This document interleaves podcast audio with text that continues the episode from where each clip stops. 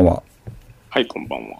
夜中のストーリーズ第64回目ですね、えーはい5月2回目になりますおはい。なんだかんだ言ってねちゃんと2回できそうまですすからねね今月ちょっとやばいんじゃないかと思いましたけど、いけました。うんいけるもんですねうん。でえっとそうですね、えー古着古本ブックオフグランジオルタナ新中野でお、えー有名なポッドキャストでございます 有名な。有名な今日はオルタナ色も久しぶりにあるんじゃないですか。ありますよもう、ジーザスザアンドザじゃないアン ドジーザスメリー・ジェインですねはいはいはい。でちょっとね昨日あの友達とロイホに行ったっつってたじゃないですか僕がああ、言ってましたね。うんであのラジオも聞いてくれてるんでねおーねあの聞いてますよって言ってくれてあありがとうありがとうっつってたらでもなんか本当にブックオフの話ばっかりでって言われてあ のなんか何してましたそっけ、んなあの結構ねやっぱしてますねああ、そうですかね。うん、でだそからんちょなっとないなと思ってて、寂しい気持ちでいたんですけど。結構してますよああ、意外に、まあ普通の人は年に1回するかしないかでしょしないかですからね、うん、それがまあ週月2回ってなるとさすがにびっくりするの かな話と思ばっかてりしてると。そうなるだからちょっとごめんって言ってきましたほどまあそうですね。こんな話を聞かせてね、ちょっとごめんって聞言いってていただいて。はいうんほんでですねえっ、と、はいそうですねじゃあちょっとメインの話からしちゃうとですねえーはいと日曜日にですねうん。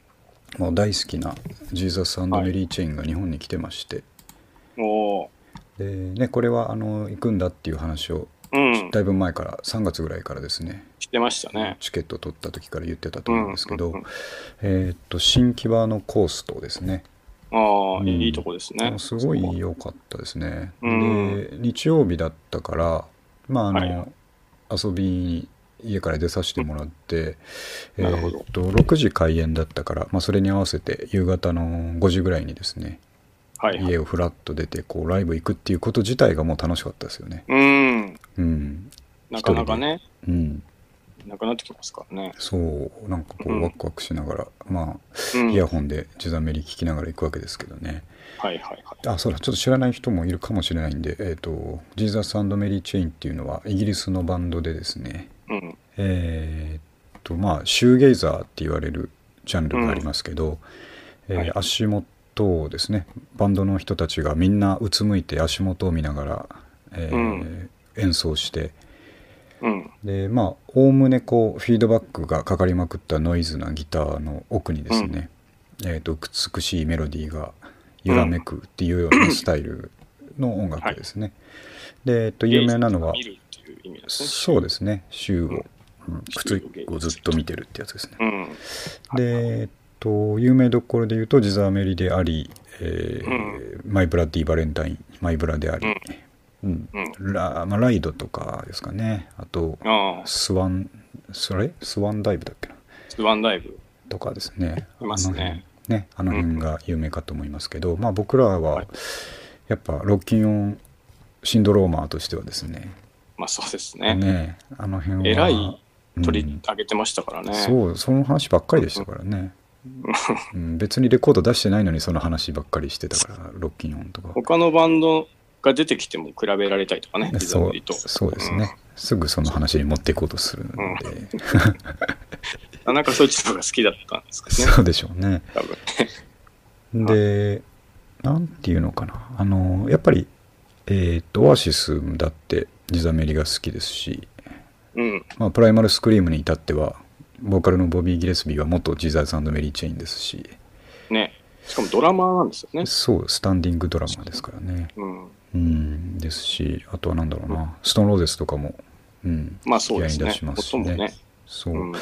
で、影響を受けたバンドはいっぱいいて、同じようなね、あのスタイルをやるバンドもいっぱいいるということで、うまあまあ伝説的なバンドなんですけど、はいはい。一回ちゃんと活動に終止符を打ってて、ん2010年だかそんぐらいに打っていて、で、うんえっと、でもちょっとして復活してまたアルバム作ってくれたりしていて、はい。で今回もですねそのなんていうかリユニオン、えーツアーみたいなんじゃなくて普通にうんニューアルバムを出したツアーなん ですよね。ああ、新譜が出たと。出ていあて確かうん。出ててかっこいいんですよしかもそれが。えー、うん、でまあそうそう期待していったっていうとちょっと嘘になるって言ったらあれなんですけど前ちょっとお話ししましたけどあのやっぱりだいぶもう年を取ってるのでうんはいはい。 50代だと思うんですけどうん。なんであの演奏とか歌とかはきっとあんまりこう期待できないんだろうなと思ってたんですよなるね。ううんん。でだけどあのもうファンはそれでいいので、まあね。うんもうそう、うんヘロヘロだろう見がるなだんけだろでいういがと。見れるだけでいい、でもその気持ちだけで行ったんですけどうん。これがねむちゃくちゃかっこよかったんですよかっこえよくて、ー、なんていうか全然あのー悪くないというかですねうん。うんまあ、ちゃんと、懐かしいだけじゃなく。じゃなくてえー、うあ、んそれはそうなんです一よ番ねいいパターンですね。そうなんですよで、うまあこう開演ちゃん普通10分前ぐらいに着いてでもうはいねはい何とも言えずこうあの同じような人ばっかりいるんですよねまあ、そうでしょうね。そう年もアラサーどころじゃないですね。ないですねアラフォーだと思いす。ますねうんうんでなんかねすごい定年間近の夫婦みたいなそんな人たちも来ててえーでもよく考えたらそうだなと思って彼ら自身がもう60近くなってきてるから、うんファンもちょっと年上ならまあ60超えた人確かにねとかもね,、うんいるわけですから、うんあこんな感じかなと思ってで、うんまあでも大体、うん、アラフォーって感じ平均はそんな感じだったと思うんうですけど、ん、これ全員と友達になれるなと思ったんですよね。確 かにね。そうで周り、あ、まあそうか。うん確かにねであのキャパシティもちょっとコースとはっきり分かんないですけど1000ぐらいなのかなと思うんですけど結構でかいですよねうんでかいですねあのクラブイベントやってるところですからね、ね。であのもちろんですね満帆ではないんですけどえーっと、すごい程よく人が入ってて、へえ。うん、アリーナはさすがにいっぱいでしたけどその、うんだんだんになってる2階とか3階とかのとこはですねはい。 こうフリーパーソナルスペースがちゃんとあるぐらいのあ感あ、いじいでですね。じゃあ、でそうなんですよ僕は2段目ぐらいのところであの、うんすごい程よいところで見てたんですけど、はいはうん環境も良かったしで、うんあのーなんかねオープン18時でい。うんあ、おっしゃいました開演が18時で、えーはいはいえっとオープニングアクトとかいるかなと思ったらそんなもんなしでうん。ほぼ18時ぴったりから始まっておお。で1時間半ぐらいで終わるっていうですねあ、そうなんです。うんなんかええすごい潔い、あじゃあんまりだらだらね、なんうかん、出てこないとかね。そういうのも まあいいけど、辛くなるときありますよね。そうですよねもう早くやれみたいそうああこんな快適なら環境で見れるんだと思ってすごい嬉しかったんな。であすあけど、ええうんでセットリストとかどうなんですかもうねすごい良かったんですよあのチーームを中心にやるんですかじゃなくて事前のインタビューでそのボーカルの,、あのうん。お兄さんがですね兄弟なんですけどねジータメリって、はいあのボーカルとギターの人がえであのお兄さんのジム・リードさんがですね、えーとうまあ新風出してのツアーだけどせっかく久しぶりに日本に行くんだからあの、うんオールタイムベスト的なみんなが喜んでくれるセットでやろうと思ってるってえ言ってたんですねおーだからむっちゃ期待してたんですけどはい。そしたらもうまさにそんな感じでうん。まあアルバムは今の最最新まで合わせたら多分78枚とか多分あるんですけどうん。そこからこうあの一切やってないアルバムもありましたけど大体2曲ずつぐらいこういろんなアルバムから23曲ずつぐらいやるっていう感じではいはいはそれもこうみんながよく知ってる曲ですね人気曲ばっかりやるっていうですねい。なるほどなるほど。すごいいいライブだったんですよね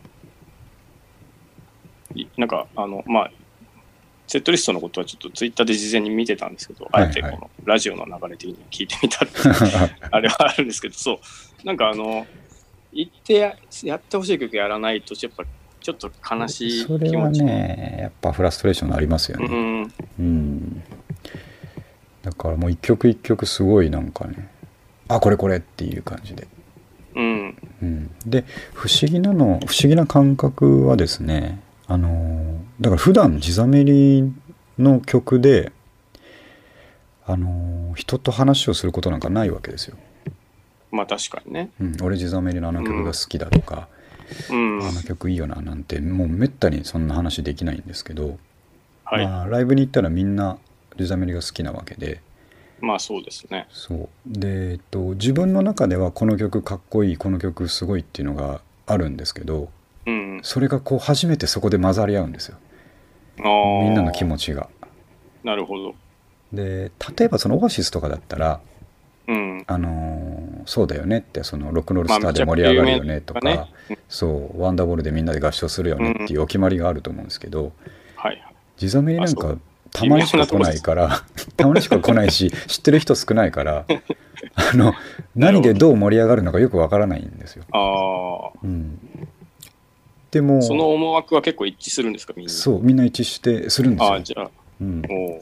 そうあのこの曲でガッとくるんだとかうん。あとその曲がですね最初クリーンギターでボソボソ歌ってて途中でむちゃくちゃなノイズギターに変わるとこあったりするんですけど、はい。そこでこう会場全体がどよめくみたいなねおそういうカタルシスがあるわけですよね。お。なるほど。うん。なんか、それがすごいね、新鮮な気持ちだったんですよね。うん。うん。日本って結構来てたんですか、昔って。あんまり来てないですよ。うんう。ん。た3年前ぐらいに来てて、それもすごい久しぶりだったんですけど、うう。んん。で全然、頻繁に来てくれる感じじゃないんで、うん。うん。そのお決まり事がないんですよね。なるほどなるほうん。すど。あごじゃいあ、まあ、それは、ある意味、いいかもしれないですね。いい感じでしたよ、すごい。うん。僕ね、あんまり通ってないんですよ。でしょう。前はあったかもしれないですけど。うん。撮ってないのはねちょっともったいないなと思うんですけど、ね。でもねまあなんかファンとしてはあのーはいそれもいいんですよねみんなあんまり、ああ。うまん、すあごそいれはね。なんですよね伝説的なバンドなんだけどうん。そんなに日本では、うん。うん、知ってる人が少ないというか応援してる人が少ないというか、はいはいはうん、い。ね。なんか、やっぱりあの、名前をめちゃめちゃ見るので、雑誌とかで。はいはい多分、1、2枚は買ってき聞いてみたはずなんですけどね。あんまり残ってないんで すよ。まああの一番ね有名なファーストの「サイコキャンディー」を聞いてどう思うかでも変わると思うので別れると。う。ん、そこもあるんじゃないですかね。で、えっと、地ざめりってその出た頃のファーストの時になんでこうう伝説的になったかっていうと、はい。ライブとかで、まあ、あのアラン・マッギーとかがプロデュースとかしてたんであーそうか確か、うん、そうなんです、はいクリエーションのバンドなんで、うんしてたんであのこうライブとか出た時にですね、まあでも地元の不良の兄ちゃんたちですからねあの、うんすごいやる気なく演奏してた感じだったらしいんですよ。うんではいは出いてって、なんか20分ぐらいずっとギターのフィードバックノイズがヒヤヒヤ鳴っててあの、演奏とか何も始めないみたいな感じではいこう客が暴動を始めるみたいなところ があのセンセーショナルだったんですよ。えーあみんな暴れ出してしまうと。そうなんですよだからそうわ話題先行なんですよね、うー。うんん、でそこで伝説のバンドみたいになって、ああ、うん暴動が起きる伝説のバンドみたいになって、なるほどなるほうど。ん、あの人気が出てきたみたいなえー、今でいう何て言いますか炎上商法みたいなとこあるんですけうど、ん。本人たちはそんな意識なかったのかもしれないですけど、はいはうん、結果とい。してそそうか。うなク感じリなんエーですシよョンねですね。懐かしいな。でしょううん。アラン・マッギーってちょっと言いたいですよね言いたいな。久しぶりに聞きました、アランマッキー。アラン・マッギーそうなんですよねでその当時にだからあの暴動が起きたバンドっていうので結構有名なんですけど、うん。まあ、ピストルズ以来ぐらいに暴動があ起きるそうバいンドうことみでたすいねな感じなんですけど、それであのシューゲイザーとか、えー、と暴動が起きるバンドみたいなイメージがみんなにあってうん。それで今回そのインタビューしてた人がはいはすごいなんかおこれわざとやってんだと思うんですけど変な質問しててい。うん。あのこれもツイートしたんですけど人々はこれはいインタビュアーがですね、人々があなたたちの音楽を聴いて、うん足元を見ながら暴動を起こしてたっていうのがシューゲイザーってことですかみたいなきこと聞いてて、い、やそうじゃなくてつってうん 足元を見てたのはバンドで暴れていてたのいたのはオーディエンスだよっつって同時にやってたわけじゃないよっていう答えをしてて真面目な答え。真面目な答えってまあそこれがねすごい面白いんですよね、うん、確かにそれもツイッターで見ました。地ざめりギャグですねこれはねなるほど。そうほんもうなんか誰かねと友達と行ったわけじゃないんですかな一人で行ってきたしあーで誰かに会うかなと思ったんですけどうん。まあ多分誰かいたのかもしれないですけど会わなかったですねまあ広いですからね、コーねス、結構広かったんで、うん確かになるもうねなんつうか快適だったしいいライブだったし、もうホクホク顔で帰ってきましたよほど。いやー、よかったですね。それうんなんか時々ライブ行かなきゃなって思いましたまあね、なんか、うんなんか機会がやっぱ減ってきますからね。ねあれはあれでしか味わえないですもんね、えライそブうってなんでね。すようん。同時期にあのノエル・ギャラガーも来てたんですけどね、ああ、うん、あれはまたドッとこうメジャー感出ますけど、まあそうですうねん、。でも見てみたいなとは思いますけどね、うんねまあ、そんな体験でしたね、やっぱ音でかいんですか、あとはあでもでかかったですけどあの耳栓しなきゃいけないほどではなめくちゃてくちゃではないです。あーめちゃくちゃじゃなくて、まあ、ちゃんと大人の感じでしたね。なるほど。うん。マイブラはね、ライブで耳栓配られるとかなんか。本当は後でかいらしいですからね。ね。うんそうですね。うん。そこが最近の一番のトピックで。あとですね、あのーうん、ちょっと面白かった話として、はいはこれもあのツイートしたんですけど、い。うん。あの子供がですね、小児がですね、はい。あちょっと足が遅くてコンプレックスがあるんですけど、うん。うん、で友達足の速い友達がうんこんなこと言ってたとうん。 「私足は速いのってあの、ん骨折して治ってからなんだけど」つってあー「で両足骨折したんだけど」つって「それぞれうん治ってから速くなったんだよね」って言って言うってたんと。で、うんみんなも「足速くなりたかったら骨折したらいいよ」って普通に言ってたって言うんですよなるほど友達がうん「本当?」って聞かれてうん。 「ああとそれは嘘だね」っていうそう。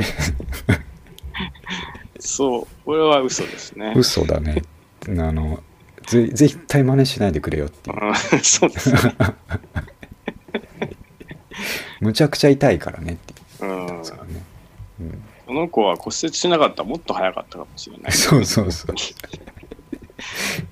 うん、面白いなと思って面白いことでもやっぱ言いますね。なんか、やっぱ、すし七八うん六七歳でしたっけそうです今 2, 2年生だから8歳ですかね ?8 歳ぐらいですよね。うんあのその頃って多分こう世界がぼんやり見え始めて るけどまだクリアに見えてないっていうそうですね多分一番こういろんなことに感化されやすい時期うんじゃないですかそう本当にそうなんですよだねからこうねそういう、まあ、うん嘘嘘をつこうと思ってその子も嘘ついたわけ じゃないから素直に聞いて素直にね質なん問かしてくるんでそういうことがあるから面白いですねうん、でえあのなんていうかコンプレックそれは全然あの子供同士の話なんですけどうんこういうことって大人になると詐欺に使われるじゃないですかまあね確コかンにプレックスにつけ込んで こんでこの薬飲むと痩せるんだけどうんみたいな 話ね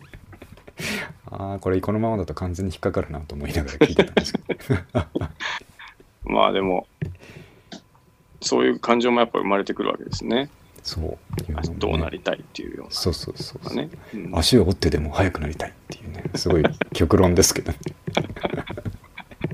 日々成長していきますね。いますねうんそうほんでそれの話を思った時にはいはい。ちょっとこんなことを考えてたっていうのがあってうん。でそれが昨日会った友達も全く同じことを考えてておそうだよなっていう話があるんですけどうんあの子供にはですね、まあ、ある程度の年齢に来たらでですけど、うんうん中学生ぐらいになったらうん。あのーうんなんて言いますか物事のいい面ばっかりじゃなくてうん。ダークサイドについてもちゃんと勉強させておかないとまあね。うん、あ確かにのいろんなとこに罠が待ち構えてるんで、うん良くないよなっていう話になっうて、んでそれのぴったりな教材がうん、あの闇金牛島くんだっていう話で意見が合致したんですよ。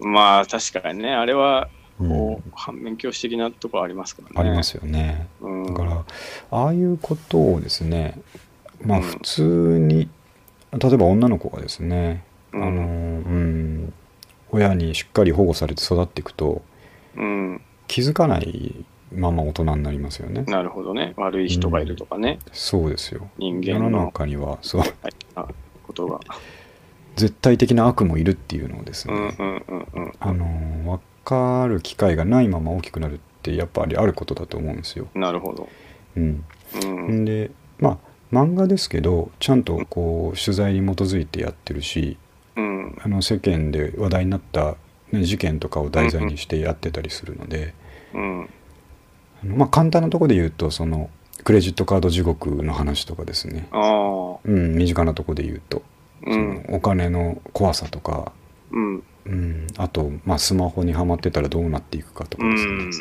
そういうのの手っ取り早い教科書として、なるほどなるうほど、ん、いつか読ました方がいいよねああいうのはっていう話をしたんですよね そ。うですねうんまあでも繊細な時期ですからねあんまり刺激を与えすぎるとこうそれもまた難しいなっていうトラウマみたいになっちゃうねそうそれはありますよね。ううんんすごく気を使う時期かもしれないですね。そうなんですよね。うんそれもなんかある意味で、ええっとまあ、普通は成長していくにつれて自然とそういうのに触れてくるんでしょうけど、うんでしょうけどね今はまあスマホとか持ってたらもういやおうなくそういうのガンガン入ってきちゃうでしょうかうら、んうんなんか確かにね。うんもうなんかいろんなもんが無差別に入ってきちゃうんだったらちゃんとこっちからブックオうフでん闇金内島君買って渡した方がいいんじゃないかみたいな話と かしてですまあね。確かにネットをさせるとね、きっといきなりダメな部分もいっぱい見るでしょうからね。そうですよねま。たそういうのが興味惹かれますからね子供ってね。そううん昔の日じゃないですからねコンテンうツがんねうん確かにそんな時代だなと思ったみたいな話ですね。なるあとねもう一個「 それそれ」って話があったんですけどはい、あの昨日友達と話しててあの、うん昨日は何何の回なんです かそもそ昨日も昨日はですね、あのー昔よく遊んでた友達と久しぶりに会ったみたいな会なんあですあけなるほど。どで、あのー彼がですねうん。ちょっと最近あの思ってることがあるんだけどつっておう「あのーアネロってわかる?」って言われたんですよ。アネロ。アネロ。ミカもわかりますあのそうそうそうあのバッグリュックですよね、はい。あれが多すぎるって話になったんですよね。 あ、それはね、 確かに。思いますね。うんこでこあまあ数確年かでにめちゃくちゃ見ますもん ね、あれ。もうすごいですよねで僕もそれは当然思ってたから「はい。いやわかるわかる」ってむちゃくちゃ多いよねっつっうて、ん。で彼はねもうね陰謀論さえ疑ってたんですよあなん か多すぎるから、多すぎてなんかおかしそいのと。アネロうんアネロっていうのがなんかこう刷り込まれてこれから先大変なことになるんじゃないかみたいなことまで心配してたからいやまあそれもあるかもしんないけどうん僕のあ見解としてははい。あれはまあおそらく始まりはどこかでポンとおしゃれな人たちが使ってて火がついたんだと思うんですけどはい。はい。で、まあ、雑誌とかで紹介されるにつれてうん。でいろんな雑貨屋でも扱い始めるとかいううんな中で、まあ、それだけはよくあることですけどはい。はきっと多分すごいちょうどいいとこを狙ったものだったんだとい。思うんですよ。あえー値段もちょうどいいあ。はい。はい。は多分あれ4000台とかい。安いですね、 3000アネロって。うん。うん。 34千台で、うんあのなんていうかメインのラインが買えるんだと思うんですけど、でまあ機能的にもあの欲しいものが程よく入ってるみたいな、うん。で見た目もうーんと普通のリュックとはちょっと違ううん。けどその派手に違いすぎないみたいなとこ、なるほど、なるほうんっていういい感じに表紙が揃ってですねど。あでしかもだんだん使う人増えてきたらこう電車とかでみんな見かけてああれどこで見たなって言っあ。て、うん。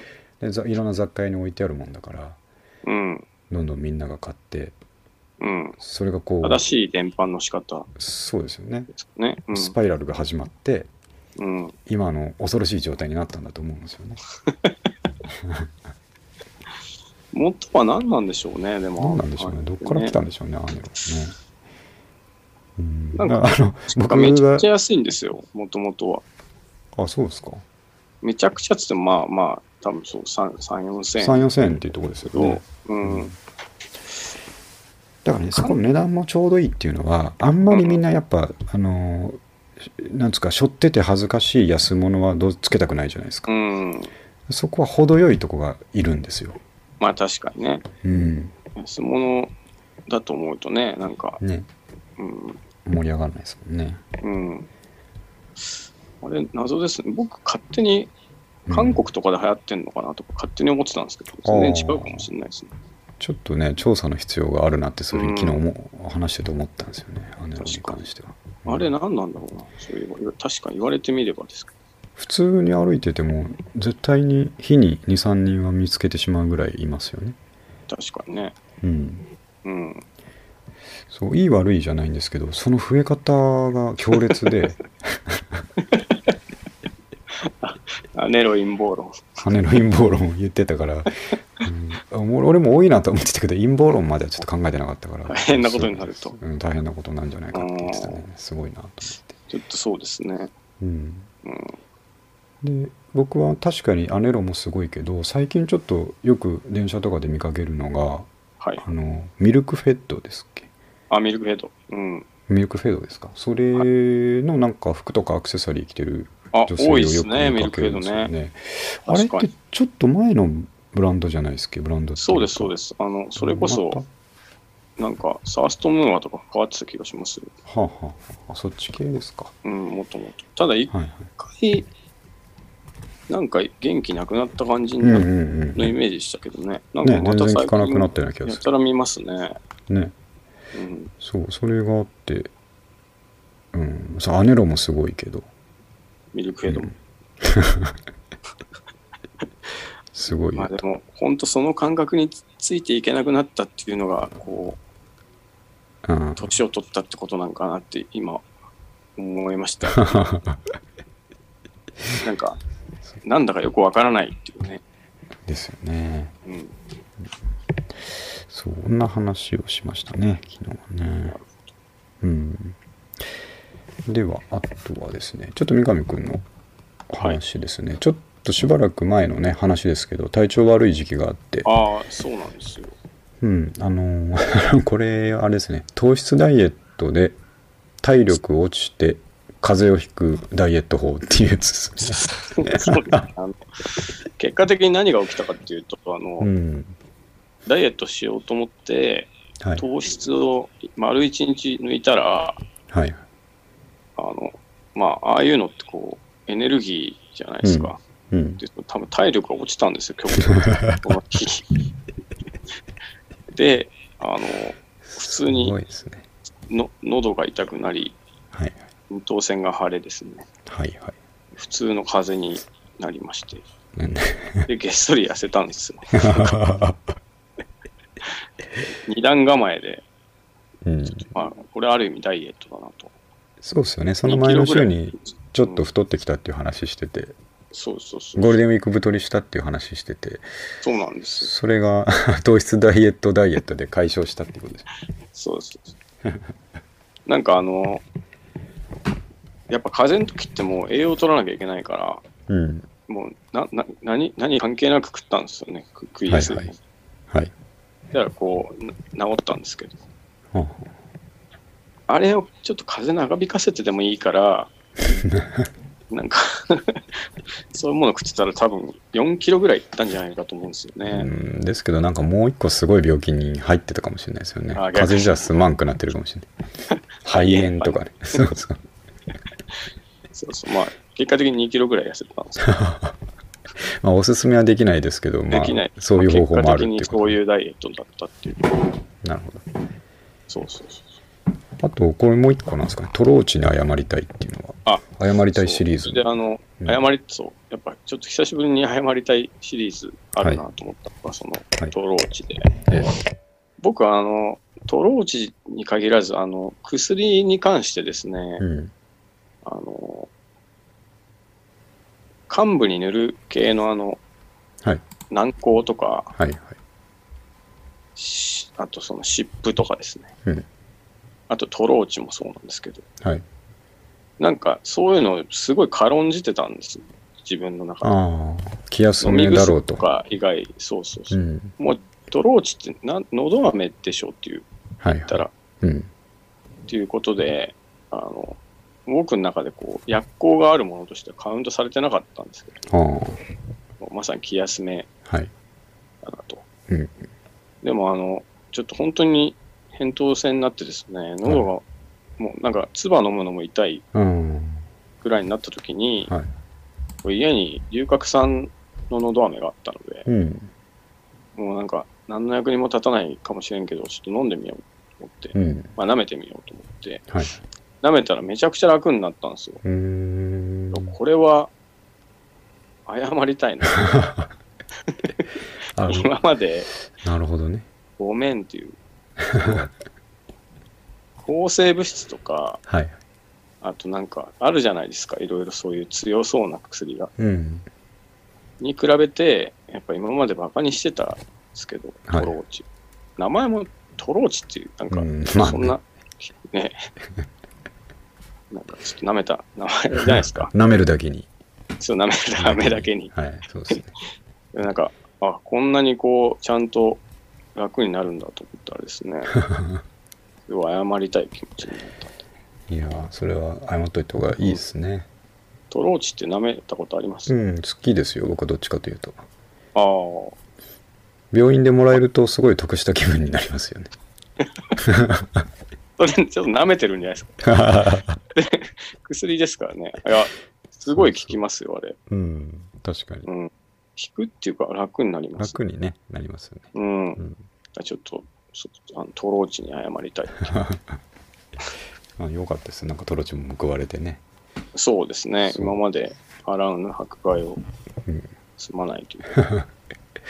あのトロチとはちょっと違いますけど、これも僕ちょっと微暴録でツイッターに上げといたやつあって、あの、うんフリスクをですね、はいはい。マスクしたまま、あのーうんある程度多めに食べたら、うん。まあ4個か5個ぐらいですね、うん。あのバラッと出てきちゃったもんだからもうしょうがない食べようと思って食べて、まあ、あのうんちょっとあの寒い日だったんでマスクしてたんですけど、そしたらあのフリスクの爽やか爽快成分があの マスクの隙間からこう目尻に集中して吹き込むんですよ呼吸してるとまあそうですよね。うんそこに行きますよね。そしたらねもうあの笑えるぐらい涙が出るんです よ本当にほんで僕あの新宿の地下街そんなことあ歩いてるてあるんですよ、はい地下街歩いててそのタイミングでそういうことやってたからあの、うん人がねあの家に帰る時間帯ですごいたくさん歩き交ってる中、うん僕泣いてたんですよ一人で。 ぼしかもボロボロ泣いててあのハンカチで拭かないと収まらないくらいボロボロ泣いてたんです よ。何があったんだろうなって、あね、ったんだうあれぜで絶対何人か振り返ってたんですけど、うんうんすごいハンカチで拭いてったんでどうしたんですかって聞かれたら困りますよね。リスクが。ちょっと目につってうんそれちょっとあの注意した方がいいですよってことでそうです。 そ伝えんなとにこうかと思 って。 舐めることもないですし。で、何かに使えるかもしれないですね。うんうんうん本当そう涙流したいときに。そうですね、なんか、うん、なんかあの目薬をさすみたいな古典的な方法じゃなくて、うんねマス、クしてフリスク舐めるっていう方法が一番早いですね、あれ目に集中するうん、から、そうするとフリスク目に入れたらやっぱ痛いです、ね。痛いでしょうね 良くないことが起きると思いますよそれは ああ、そうか。うんあんまりもう、そうか。目に良くなさそうです。そうですねもうちょっとこう粉末にして目に振りかけるぐらいにした方がいいかもしれないですね ああ。色々痛そうだな。修学旅行とかででもやりませんでした。 タイガーバームをはいはいはい目の周りに塗ってうん眠くないよ。 あとまあ眠くないっていうパターンとそれをやって、あの寝てるやつにそれをやって起こすみたいなパターンあ、起こす。ああ。そうそう、なんか、 両方ありままあなんす、か役に立つかって言って役に立たないでますあ、立たないですね、うんあのーあとですね そうこれもちょっと子育て観点の話なんですけどはいはい。あのーやっぱり、まあ、うちの子に限らずですね、まあ、自分もそうだったし、やっぱり勉強って面倒くさいからうん。ダラダラしちゃうわけですしうん。あんま身が入らない時って多いんですけどはいはい。でもあなんかこう人参を頭にぶら下げるとですね鼻先にぶら下げるとうん。小学校低学年ってむちゃくちゃ頑張るんですよねああ、なるほど。うん簡単な動機で。簡単な動機でだからもうちょっと大きくなったら、多分こういうのも聞かなくなるんですよね、まあ後そうでですよね。ポテチ後であげるからって言っても全然ダメだと思うんですけど、うん。今だともう120%の力が出るんですよポテチあげるとか言った らポテチで出るんですで出ますしあとあ一番最近聞くのはその僕のスマホにあのアプリで猫集めとかゲーム入れてるんですけど、ああ、なるほど。うん、あのハムスター集めるやつとか猫集めとか入れてるんですけど、もう大好きなんで、あうん。のーなんつうのかな算数とかうん、今あのー繰り下がりの引き算の筆算とかやってるんであー結構難しいんですよ、難しいですうね。ん、10の位から10借りてきてみたいな話にうん。なってて、なるほど。であの集中したら1枚のドリルぐらい5分で終わるのにうん、この間むちゃくちゃ集中してなくて30分かかってたんですよ。ああ、なるほど。ね、これでもなあってこのままだったらなあと思ってあのー、うまあ怒るよりもですねうん。ちゃんとこれ5分もし5分で終わったらさって猫集め10分やらせてあげるからって言ったらおうんうやっぱ200倍ぐらいになるんですよスピー ドがなるほど。むちゃくちゃ速くなるんですよねやっぱ人間そういうふうにできてますでねき。てるんですよで、うんこれが果たしてあのー、うん彼女にとって子供にとってどうなのかっていう観点の疑あー問問題なんですよねだからあのー鼻先に吊り下げることってあんまり良くないと思いますけどうん、結果としてパフォーマンス上がるし、あのー能力もつくわけなんですよ。なるほど、なるほうど。ん、で、いいと思いますよ。うん。ね、だから、まあ、出さないとやらなくなるっていうところを危惧して良くないっていうんだと思うんですけど、あーまあねでも嫌おうもなくテストとかを受けなきゃいけないわけでこれからですうね。んう、うんん。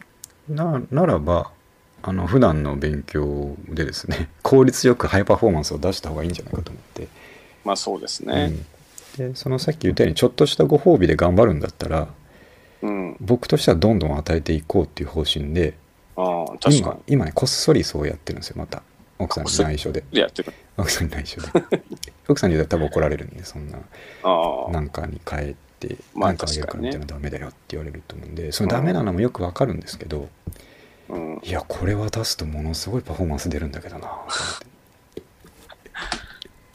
まあそうですねう。んちょっとねそ小学の校の算数うんって、その、もうやるかやらないかぐらいのとこがありますからね。そうそうそうなそそうんななんです形でもそうややればいいっていう気がしますねそ。うなんですよ仕組みを覚えるみたいなねあの、うんものなのであの考えて証明問題を考えるとかそういうんじゃないので、うん。ね。あの手が止まる面白かいというそうなんですよ、ないでしょうかね、まだ。やり方なんか分かってるくせに面倒くさいから手が止まるんですよ、引き算うのん筆算とか、確かに。うんパッと隣のあの10の位から1借りてくればいいだけなのにそれを分かってるのにダラダラやってるっていうだけの話なんで、なるほど。そこはねちょっといいんじゃないかと思ってるんですけど、そうですねうんもそそちそょっとしばとりあえらくずやれば、うんそうそうそとしておけば。う、うん、早く終わってくれた方が俺も早く遊べるしみたいな早く外に遊びに行けるしみたいなのがあってそうですね。ええお互いウィンウィンなんですね今のところねそうか、でもそう、宿題があったりするんですね。そうそうあるんですよ、うん、結構難しいことやってるなと思いますけどねこんな概念僕らどうやって覚えたんだろうって思いますよ確かになんか、うんそのたまにそういうのに接すると、うんうんってなりますよね。なりますよ例えばね三上君13-8とかをはいはい。こう最初は筆算使わずにやるわけですよああ。、でどう考えるかって言ったら13を10と3に分けてなるほど。最初に10から8を引いてうん。に余ったやつを残ってる3に足して5みたいなやり方をやるんですけどああ。これ 難しいなこのやり方と思ってまあ確かに逆にね。 そうだからってこう暗記するもんでもないじゃないですか13-8まあはまあそみうたいだな、よね。うん、うん。あこの概念覚えるの大変だな小学生ってと思って、まあ、そういうふうに積み重ねてうんきたんでしょうね、僕らもね。そうそうそうあんまり覚えてない。そうだからあの下手すると親はイライラするんですよそういうのあがー全然わかんないあのなるほど。子に対してうん。だけどやっぱ結構相当難しい概念を言ってるので、うん。ここそこはね温かく見てあげなきゃいけないんですよね、根気強くね。うん、うん。なんでできないのってなりがちなんですけどうん。あれはなかなか迷いますよ言われちゃうとね、子供嫌になっちゃうから。そうそうそうそう確かに。うん、そう、まあ、優しく教えてあげながら、そして餌も吊り下げとけばですね、まあものすごいハイパフォーマンス出るの で、とりあえずこれでやっていこうと思う。それが一番いいですよね。 いいですよね。あの、好かれるし、子供にも好かれるし、うん。うんなるほど。ふざけんなっていう思ってる人がいっぱいいるかもしれないですけど、俺はもう、 俺はそのつもりでやっていきますからね。はい。はいいや、いいと思いまうす。ん大人だってね、なんか、あ、もそうう。金曜日だとそうなん思でえるすからよ。頑張れるわうけん、で。いや大人になってから困るよとか言いますけど大人はみんなある程度褒美のためにやってますからね、そうですうよね、ん、それを隠したらダメですよね、うんうん、逆になんかそういう、その頑張ったら、ちゃんと帰ってくるってうんういんう、うあのん報酬系を重発達させていくのがいいんじゃそなういですか。いいと思いますうよ、ん、うんね、なんかねあのー年齢にそぐわない高いものあげてるとかそんなものだったらまたあれですけど、ねねポテチ3つあげるとかさあの コーラちょっと飲ませてあげるとかそんなレベルですごいパフォーマンス出るんだからうんいいじゃないかと思うんですいよいねことですよね。うん、そんな話でした、なるほど。うん、あとはですね三上君何かありますか僕は、その、あその、満喫に泊まったあそうそうっていだのが満喫ねあれは栃木ネでッでトすカフかェか。そう栃木でですねうん最近泊まりました、ネットカフェって。いや泊まりはないですよけ結婚してから泊まりました。いや泊まってないですしですよ昔ねを考えても、僕ネカフェ泊まったことないと思いますよああ、ですか。うんまあ、あの、僕もあんまないんですけど、はいこの間、栃木に出張に行った時にですね、はいあの、まあ、いつも実家があるのでそこ泊まったり、あと、まあ、後輩の家に泊まったりしてたんですけど、うんまあ、お酒を飲んでしまって、かつ、こう、まあ、後輩の家は、あの、新婚なのに2泊も した。そのまあさすがに気まずいってことですね。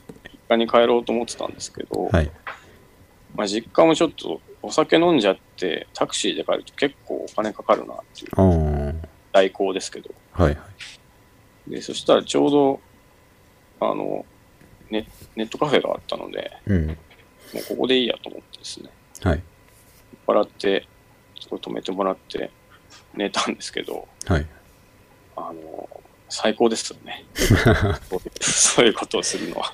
どう最高ですよねうんなんか本当に最こ高何でもありますもんねう、何でもあるんですよ。うんで、飲み物も飲み放題だし、うんなんかあの、暇になったらパソコンもあるし、漫画もあるしですね、はいはいあと逆に言うともうそれしかすることがないってなると、うんなんか、この制約がまた気持ちいいというか、うんうん確かになんか生産的なことをしようっていう気にならないですから、うんあの、もう割り切ってそこで時間過ごすしかないと思うと、そうだらだらずっとできるっていうそうそうそう。制約ですよねそうそうそうそう。いや、よかったですね。なんか、はあ夜中にカツ丼頼んで食ったりとか。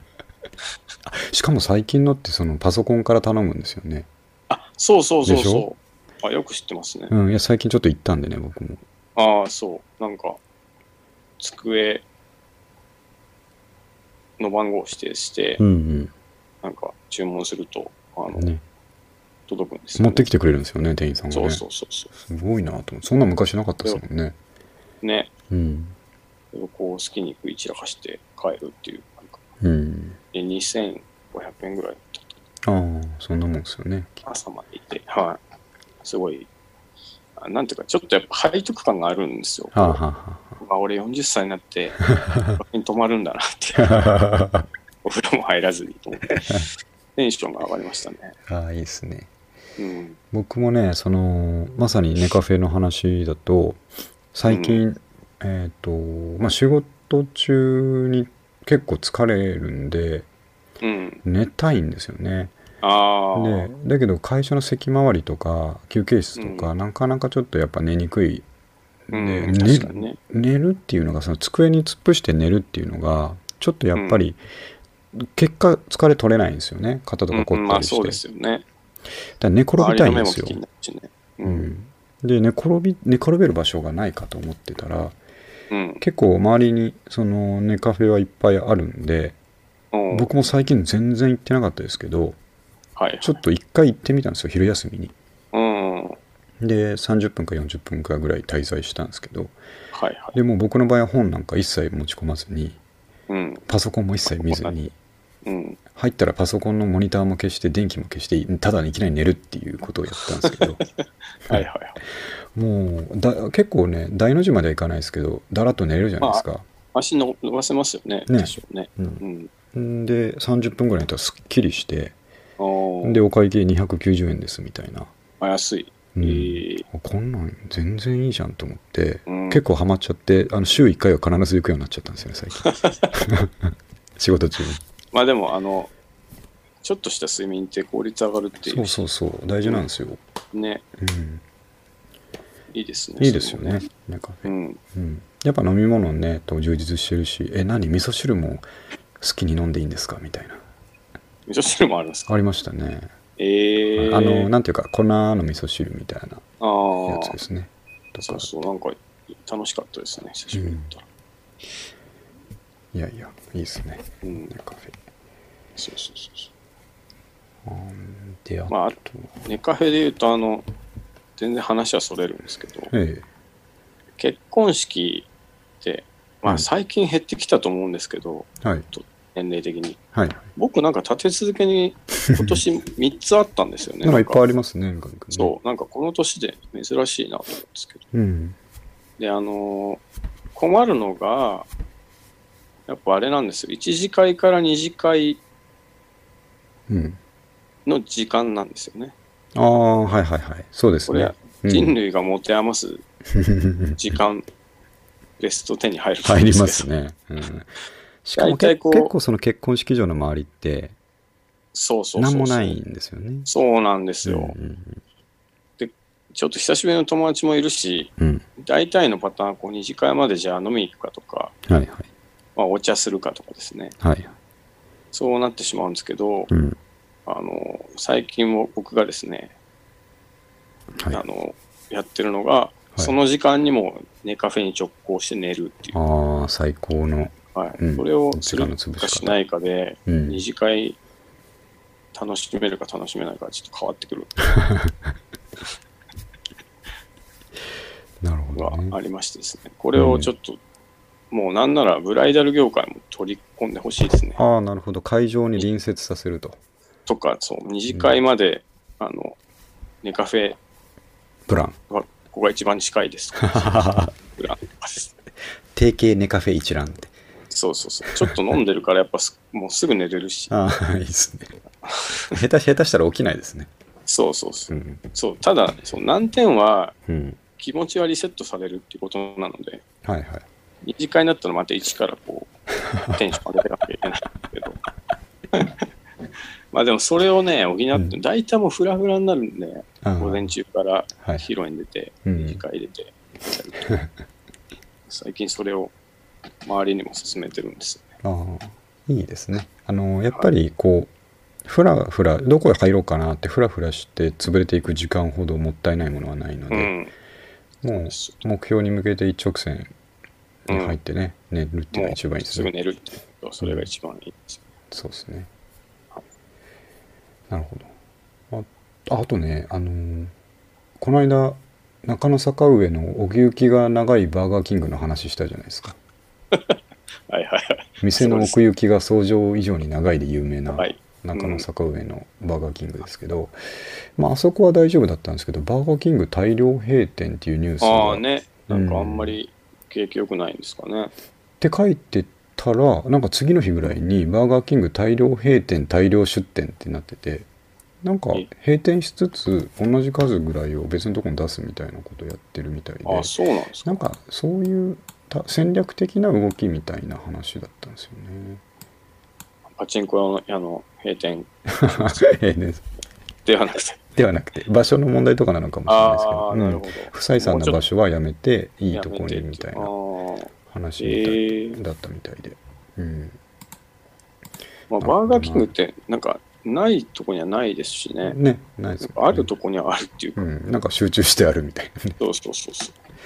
この辺は割とありますよね、公うん、園よく見かけますようね。ん、うん、えー、久しぶりに行ってみようかな、バそうーガーキングあそこあの店行った方がいいですよ、奥行き深い そんなに長かったんでしたっけいやの。ないや、長いなと僕も思ったんですけうどん、あのこんだけ話してると、ただそんなでもいなかやっ、た。そんなことない、そんなことない。あの、本当に長いです。2, 店舗分ぐらいあります、奥行きが。長いのはね、僕も長いうん。思なとは思ったんですっけてどま、したよね。うんうん、もそうだったんです。う長くあってほしいですね、ここまで来るとね。うん。そんな とこですね。まあ、かれこれもう1時間来ますよね。あ、マジっすか。うん。そんなもんですね。話しすぎますね。で、まあ、5月はね、2回ちゃんとやったんで、で、なんか明日、明後日すげえ暑いって言ってましたよ。いやーね、今今日日もも暑暑かかっったたでですすしね。ね今日は短パンでした、僕も。ああ、そうですね。はい。うん、あの地下鉄がもんわり熱くなる感じを久し1年ぶりに感じましたね。ああ、そううん、あかあ、。こんねな感じだったなと思っうて、んう。ん、地下だと思ったら暑いみたいなうん。ね。なりますからねそうそうそいうやまあちょっとそんな季節になりますけど体調に気をつけていそうき取っまていしきょたういですね。よ。ね、あ、ちなみに、新中野情報ですけど、あどうぞどうぞ。まあ、水分取ろうっていう話で、はいはい。えー町岡でうん。アクエリアスがはい。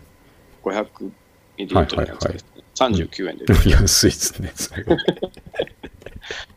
信じられない安さですね、それは。ただし、あの、賞味期限が、うん。えー5月31日まで。あ、そういうことですか。1週間縛で飲りめ付きです。 はい。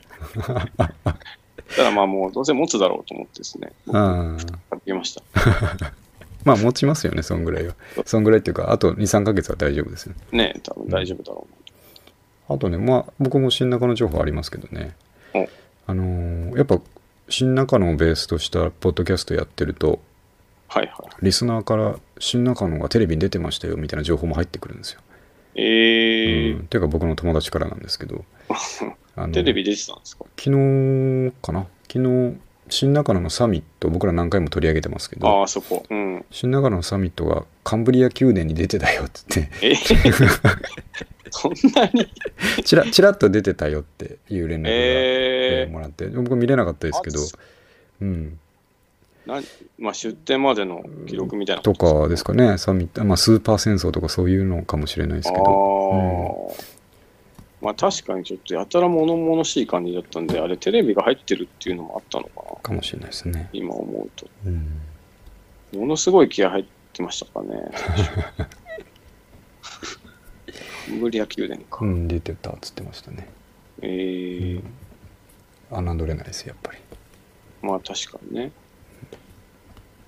じゃあこの週末は、えっと子供のねダンスの発表会とかがあるのあで、、おうーんまあ、完全にヒップホップですからねあ、ヒップホップのダンスなんヒですッかプホップダンスですよええうんあ、でも今はなんかこうジャズダンスとかって感じもないんでしょうね。まあそうですかねええいいですね、うヒップホップダンス。そう、もうなんか僕にない要素じゃないですか。ヒップホップとか、あの、BK ファッションとか ですね。まあ確かに。うんちょっと声も元気なさげですね。そんなことないです。いやない要素だから、あのー子供がそれを取り入れてくれるのが嬉しいんですうよ。ん。やっぱロッキンオンで取り上げられるバンドのうん。あの3つに2つぐらいは、うんヒップホップ要素もうん。兼ね添えって言われてましたから、ね、言われてましたから、当ね。時は、そうですエッね。クとか、うん確かに。ベックのどこがヒップホップなんだって思ってましたよね。あのリズムじゃないですか。リズムだけなんですよね。だからねタ。ツタツタツみたういな。ん。そのヒップホップローファイヒップホップとかオールドスクールのこととか何も知らないからあのベックはフォークとヒップホップのよカントリーとヒップホップの要素を取り入れって言われても、どこがヒップホップなのかよく分かんなかったですもん当時 確かにね。 まあでも、やっぱ人間として、うんまあ小さい頃にヒップホップのダンスやっとけば、そう要素としてはいずれ、完璧ですようん、あの何か広がりがあると思いますね、そうです、そうです。うん、っていうか、ヒップホップの余韻要素みたいなのがあって、は一つはもうズバリダンスなんですよね、確か。あ、はあブレイクダンス。うんうんなんで、もうヒップホップ要素っていうか、ヒップホップじゃないですか、それは。そうですねそのものですねそのものじゃないですか。うんみちるちゃんも、いずそうれですね、ヒップねホップ要素取り入れて。そうなんかあのーいろんなやっぱ踊り方があるんですよねあのー R&B 系の曲でセクシーに踊るタイプもあればうん。元気よくあのー踊るようなのもあるんですけど僕としてはですね、あのうん、バリバリのブレイクを決めるようになってほしいんですよねああ、確かに。ぐるって回ったりとかね。そうそれとかそのん、うん、体のなんて言いますかパントマイムみたいなアクションじゃないけど、はいはい。うん、あのあの波が来て、そうそうそうそうそうそ波れが系通のり過ぎてくる。バリバリのブレイカーになってほしいんですよね、あいいですね。うん、あの今んとこその様子は見えないんですけどまあ子供の頃からやっていくと、でも体が柔らかくなってやっぱいいんじゃないでうすか。んまあ、いいかもしれないですよね、うん。うなるん、ほど。そんな感じですんではい。はいじゃあ1時間来ましたんで、えーはいと第64回終わりますけどもはい。あえー、と6月となると何があるんでしょうね、まあちょっとジメジメして嫌だなぐら梅いの雨、梅話かも雨ですね、やっぱり。うん、そうですね今一番気持ちいいですね、外そ歩いうててそうそう外最高ですよね今ね、うん、うん。ね。そう夜の散歩でもしましょうねという感じで、うん、確かにはい。じゃあ終わりますんではい。はいまたよろしくお願いします、はい。はいはいありがとうございました、はい、ありがとうございます。はい。よいしょはい、終わりました。